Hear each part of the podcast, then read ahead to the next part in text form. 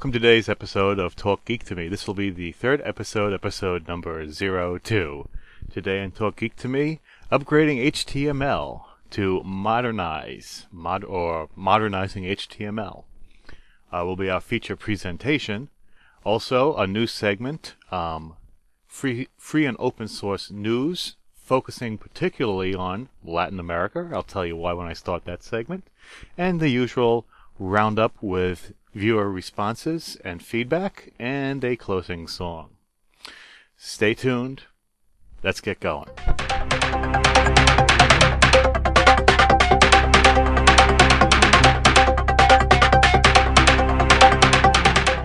Alright, here's a short story. It is a tiny history of HTML, the hypertext markup language, which is the language that the web pages are written in. The early years of the World Wide Web, before the image tag was created, was about two decades ago. Hypertext markup language was simple as anything.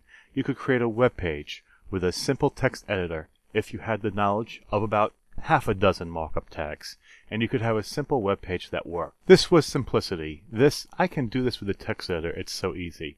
Many people fell in love with web pages at this point. You may ask, what made this so easy? It was made this easy because web browsers were programmed to be astoundingly forgiving. The basic task of a web browser is to display a web page as best it can, even if the HTML it is given is malformed in some way. As you can imagine, when you have people making stuff off the top of their heads, they can forget things, like closing a paragraph, etc. The other thing that made people fall in love with the web was that the web was meant to be platform independent. That is to say, that it was never supposed to matter what kind of computer a person was using as he used the interweb. Other things that were not to matter was which browser he chose, which OS system he ran. It was always intended to be strictly democratic form of media, serving all who came to it. This is an important point we'll come back to later. As we all know, technology moves forward and standards change. After the first version of HTML came the browser wars where Netscape and Internet Explorer battled it out, trying to change things so that what browser you used mattered. They did this by creating so-called extensions to HTML, which were nothing else but special tags that only one web browser or another understood. The real loser in the browser wars was the web page author, who all of a sudden, against the founding principles of the World Wide Web, had to create two sets of web pages for all his documents. The browser war era eventually drew to a close, in the meantime, HTML went through several revisions, and HTML is now at version 4.01. An argument can be made that people should move to keep up with technology and should use the latest technology available, but the argument lacks having a pressing nature. That is to say, if I can write a web page with only a few memorized tags, why should I do something more complex, like write it in HTML 4.01, or even its sister, XHTML 1.01? After all, these browsers are so forgiving, they will just figure out a way to figure out what I mean and flesh out what I want them to display. Well, that is a true counter argument, and one I recently went through, registering a new domain recently and writing out its web page. But I want to come back to a certain point I made before, that the design of the web depends on browser independence, and modernizing HTML is about this independence. Back in the day, we were all using desktop systems to view the web, and our desktop system had lots of memory. But we are now in 2009, and many folks like to forget about the important change that took place on the interweb. And the name of that important change is mobile web. We are not just browsing with desktop computers anymore. The day of the mobile browser is upon us, and if we are to keep the interweb as a truly democratic medium, we need to remember that some people are logging onto our web pages with mobile devices. The new HTML is ready for it. If somebody says, your web page is tough to navigate with my cell phone, the wrong answer is, get a cell phone with a better browser. The new HTML is ready to help us create an interweb where a web address yields a web page tailored to the, both the desktop browsers and the mobile phone browsers. From the standpoint of the mobile browser, the desktop browser looks like an opulent mansion with its large memory, strong CPU, Java and Flash capabilities, broadband connections, and those great big high resolution screens. Let's discuss theory. Theory is a great way to hammer the big ideas that will enable us to pull this off. First off, I already simplified one concept and hid it from you. Not only are we moving to platform independence in the web, we are also moving away from an interweb that is meant exclusively for human consumption. That's right, the old sci-fi cliche, not just human readable, has come to pass. I did not mean for this episode to be a member of a mini-series, but it has. I'm referring to my recent Hacker Public Radio number 330 on ListGarden. In HPR number 330, I explained how I was using ListGarden to generate web pages, while it also generated RSS feeds.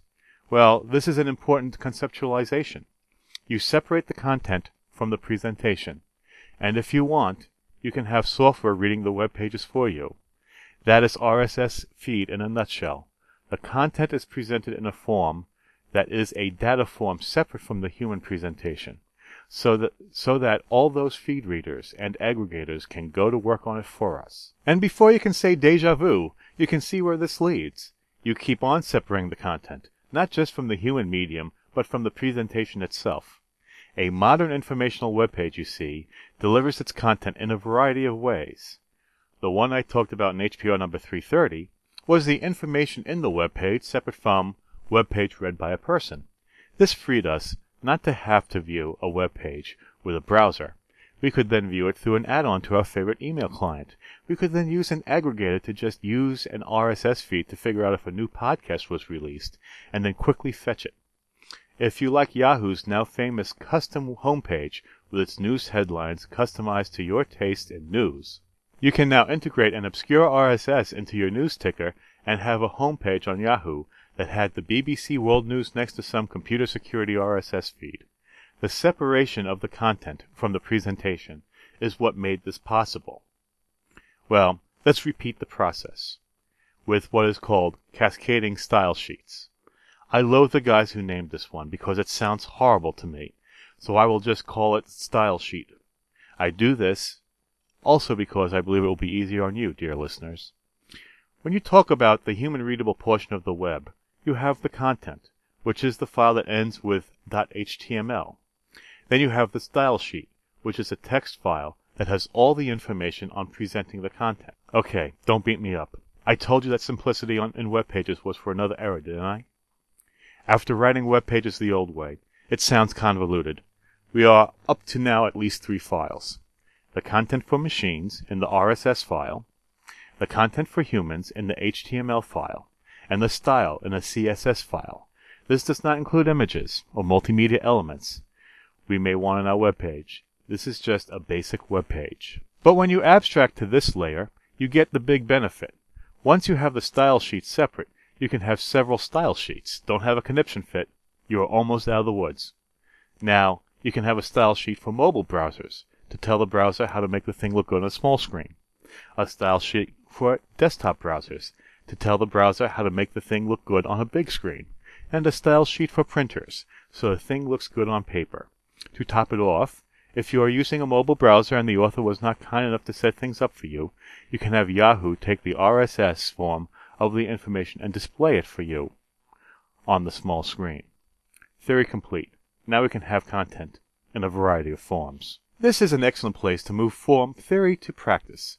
Surely you wonder, how does having a second style sheet for mobiles help? In the HTML, it is simple. You denote the two style sheets with the keyword media, one for the media type handheld, one for the media type screen. Think about the differences.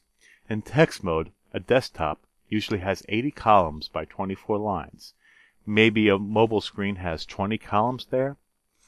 The orientation is typically different also, the mobile typically being what photog photographers call portrait, while the screen is what photographers call landscape. The LCDs on mobiles certainly don't support millions of colors, and a few hundred pixels across, as opposed to a desktop having usually 800 or 1024 pixels across. So you get into a situation where what looks good on the big screen looks bad on the small screen and vice versa. Paragraph after paragraph of text looks dull on the big screen and really calls for navigation bars, sidebars, two, sometimes three column presentations. On the other hand, the small screen just isn't big enough to handle multi-column support, and this is usually rendered by placing columns on top of each other on the small screen. If one of those columns is a navigation bar with many links, your mobile user could end up wading through dozens of links to get to the information he needs. Style sheets to the rescue. I'm not going to make this into a how-to on website building, but I need to give some examples to give you a clear idea of how this helps. In the HTML, you can define classes of elements, so you can have a sidebar and images in the HTML in different resolutions, and even maybe a special shorter kinder navbar for mobiles. Then, in the style sheets, you can turn different classes of elements on or off. Thus, for the mobile, the sidebar is suppressed, while in the desktop version, the mobile navigation is suppressed. Suppress the big images for the mobile, suppress the small images for the desktop. One HTML, but each type of browser gets tailored content. Let's start wrapping it up. Handling malformed HTML. Code bloat for this function is rated at 50%. That means that half the code in Firefox is there to handle non-standard HTML. What makes this fact interesting is that the microbrowser on many mobiles simply can't store a big browser program. To reconsider the size constraints of the microbrowser, if the screen is too small to handle multiple columns, why have the code to render them in the microbrowser? Putting the many old web pages out there in non-standard HTML leads to a need to make a differentiation. Enter the DTD statement for declaring document types. An old web page won't have this, so a desktop browser will go into what is known as the quirks mode to handle all the non-standard things that can go wrong. If a mobile tries to access these, there is some kind of front end for the mobile company that converts the page to something the mobile can handle, but there are no guarantees about how it comes out. When it comes to different document types, you can often hear terms such as transitional and strict. Transitional includes all the old tags that need to be dropped, while strict adheres to the modern standard. You may also hear of HTML versus XHTML. XHTML is the marriage of HTML and XML, but is more well defined. Most professional web page designers are working in XHTML these days, but HTML is fine too. The last term when it comes to HTML flavors I need to mention is XHTML Basic. XHTML Basic is a minimalist version of XHTML made for mobiles. Basically, many of the things to handle columns and frames are not in it. That and its tight definition cause you to need a much smaller browser. At the time of writing this presentation, Firefox has partial support for mobile forms of HTML, while Opera promises complete support for viewing mobile-only web pages on the desktop. But remember, the idea is to have one web page that renders right for different browsers. So to finish our conclusion, I come here not to give you a tutorial on modern HTML, but rather to explain why you may want to learn it, which involves getting your stuff out to a much wider audience. You now have the theory. But to get the feel for it, I want to leave you with one tidbit, a website to check out. www.csszengarden.com is a website that has one HTML and many CSSs. There you can click through many designs of the same page, thus seeing how powerful this separation between style and content can be. And please don't think that my example of mobile versus desktop is the end all of web pages. The future holds exciting web page authoring methods for different devices to access the World Wide Web. There are CSS standards being developed to address specific accessibility needs, such as audio-only browsers for the visually impaired, and to web user. The thing to walk away with is this. Strict compliance, checked out with validation tools such as Tidy or the free HTML validation service at w3.org, is the best way you have of future-proofing any web pages you maintain, as well as opening your web page up to future technologies down the road.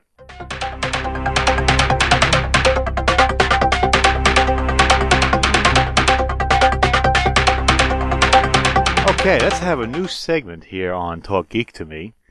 Open source news. Well, I'm sure you've heard many podcasts that have featured open source news. But I recently found out that there is a continent where there's hundreds of emerging economies and for purposes of economic reasons as well as um, not having the data held hostage by companies in foreign countries, they all use free and open source software. That's right, I'm talking about our neighbors to the south of us in Latin America. So I ran out, I heard about this, I ran out and I found a news page and I thought I'd read a few stories about what's happening in open source in Latin America for you. So this is an experiment. We'll see if everyone likes it and if I like it and if you like it and see where it goes. April 25th, 2009. Access to telecommunications declared by declared a human right by ALBA. ALBA, the Bolivian alternative for the Americas, is an organization designed to foster cooperation amongst Latin American countries and currently includes Venezuela, Nicaragua, Bolivia, Cuba, Honduras, and Dominica as Latin member states. In response to the controversial Organization of American States, which is viewed by many in Latin America as a way for the United States to apply economic and political pressure against countries in the region, ALBA has released a statement which strongly condemns the recent OAS summit and pronounces their worldview.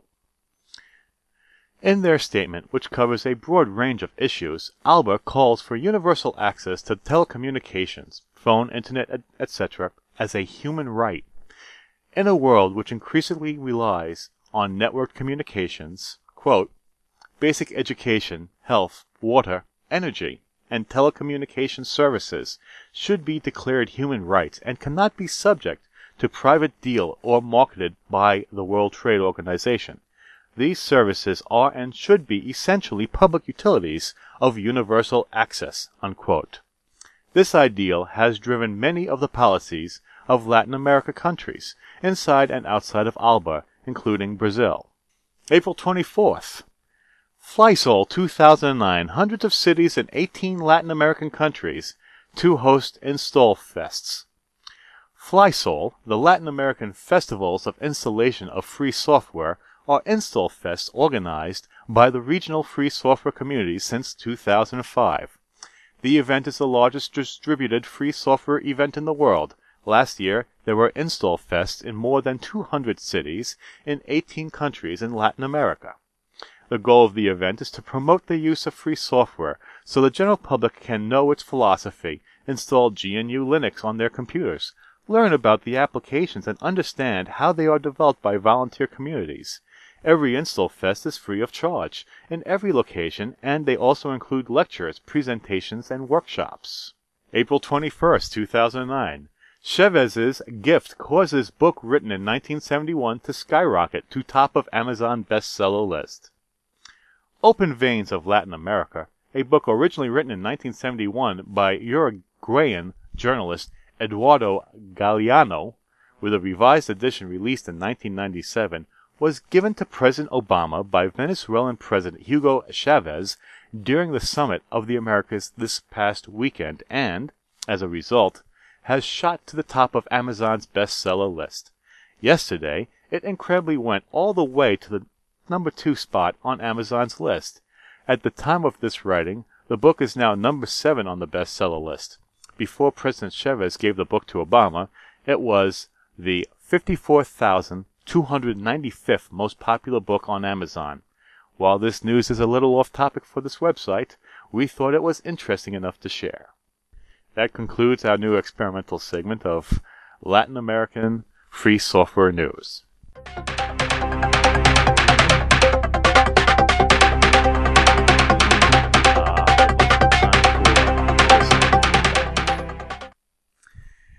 MySpace user DeepGeek, who I've mentioned as having sent a friend request to in the last episode, writes, I've followed your podcasts for some time. Feel free to promote them with my moniker as well.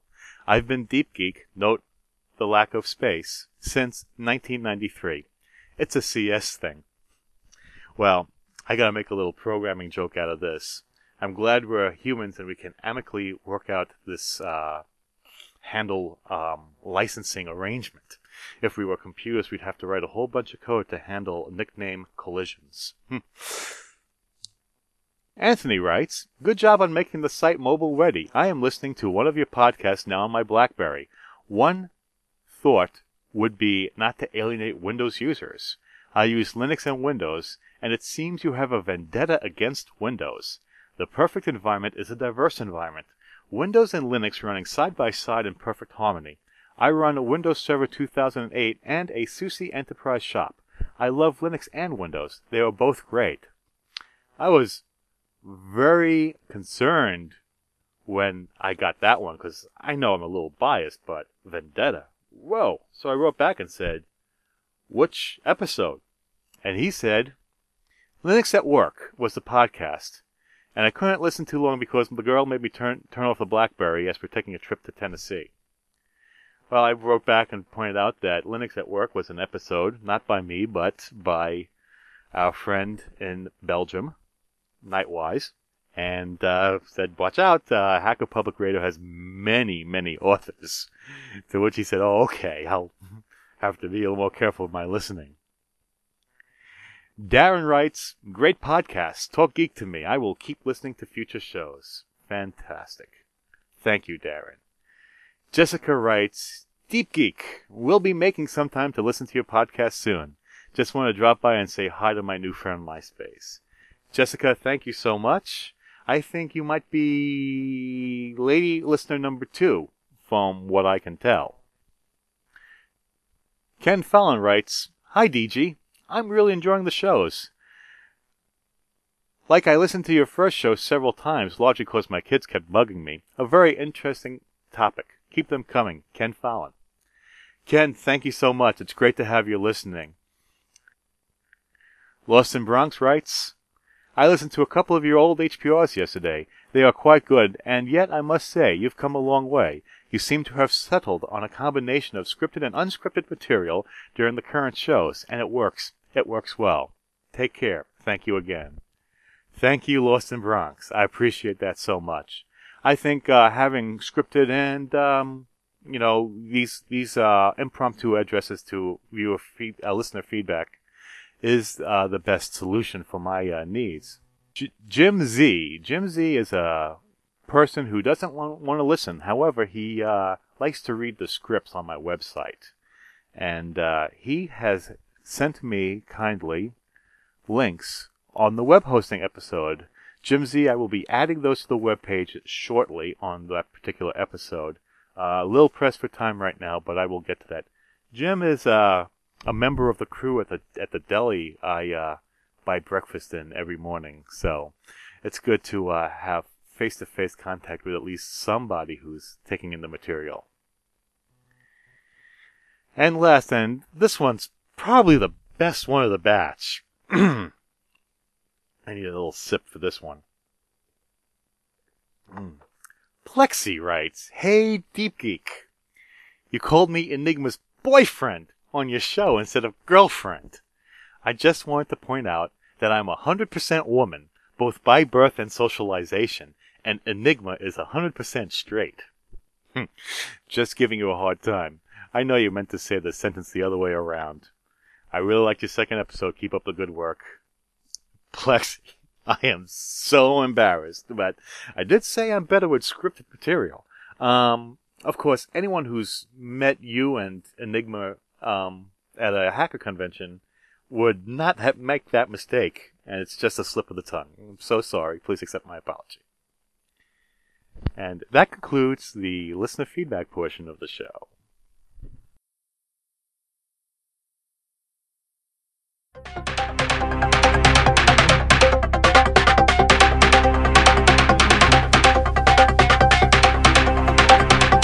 Alright, that just about wraps up this episode of Talk Geek to Me. Today's closing music is from Zurl.com. Many uh, people know that uh, my taste in uh, tech podcasts owes a lot to StankDawg's Binary Revolution Radio, so I thought I'd go back to another artist who did the music, the theme song for that, Zurl. Zurl's a rapper. Uh, he's at Zurl.com. It's Creative Commons license. This is from the Class War album and it's called No More War. Now, I gotta tell you, this stuff is Zurl's very radical, and uh, is may con- not safe for work, may contain contain uh, swear words, uh, may contain uh, various blasphemies and uh, politically incorrect things. So if you have a sensitive constitution, you might want to uh, push that skip button at the right moment. But I have a I have a pretty good constitution when it comes to what I listen to. So I enjoy it. So for those of you who can enjoy it too, I hope you enjoy it also. Thanks for listening. I'll see you at the next Talk Geek to Me. Bye bye. No more war, stop the killing. Fallen star, justice willing. No more dead, no more bloodshed, no more bombs, no more class, no more top or bottom.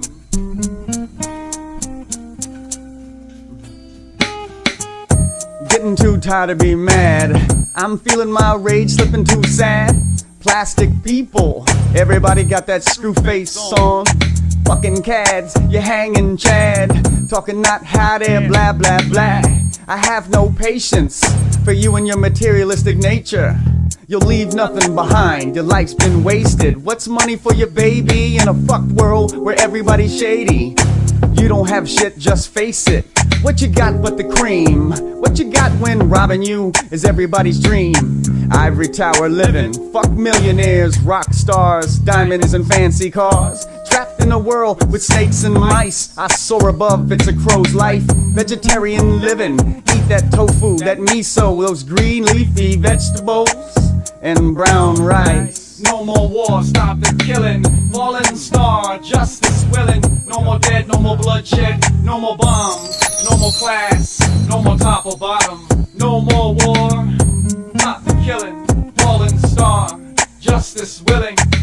No time for play, live for today. Portrayed like maniacs, liars, and thieves. Empath, feel that pain.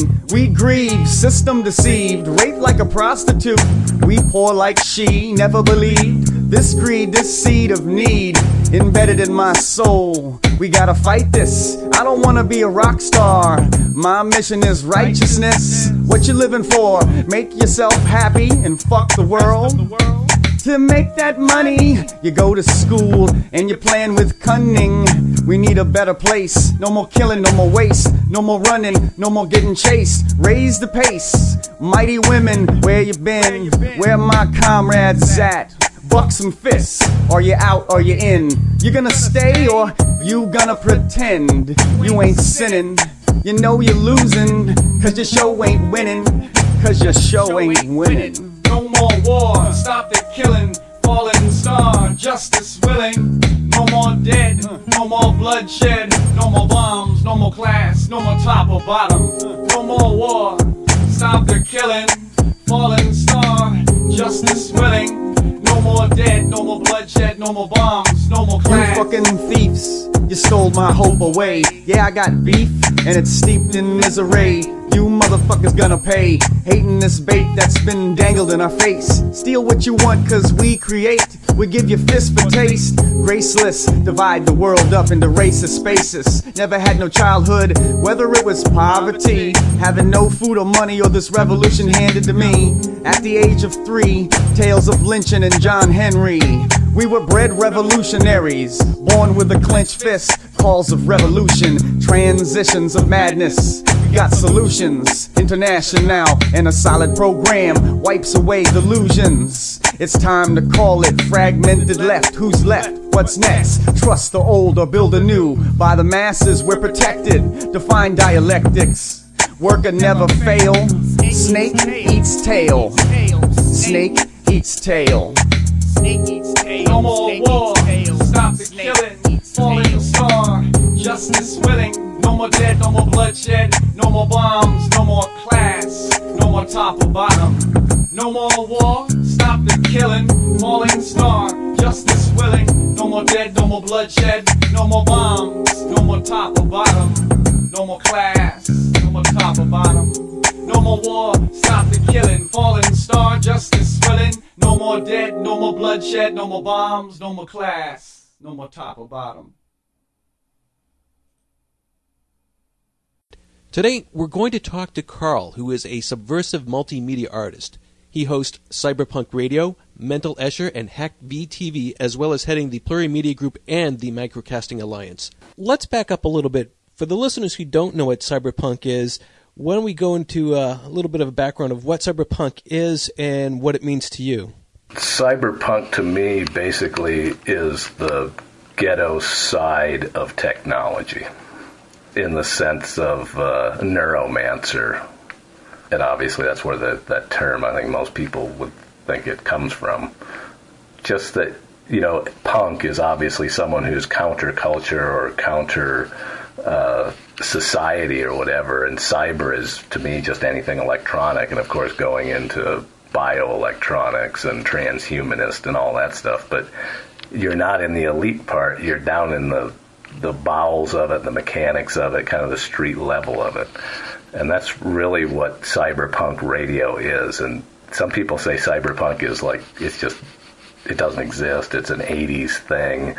But for me, it's it's the cyber and the punk, and that that's a timeless quality. And so, cyberpunk radio tries to reflect that a little bit in its attitude, but its message is is a lot to do with pushing alternative media out there. And actually, one of the episodes that I really like is the incestuous amplification one, where it's just a long mash of just how media really can brainwash you and amplifying a message within a certain clique, and that clique, like conservatives, liberals, or independents, or whatever, they think that everybody's hearing the same message, but really they're only hearing it. And so cyberpunk is is part of that, but it's got the kind of the edgy ethos uh, along with it. So as you can probably tell, just it encompasses lots of different things, and cyberpunk is really just more of the the tone of the podcast. Thank you for listening to Hacker Public Radio. HPR is sponsored by Caro.net, so head on over to caro.net for all your hosting needs.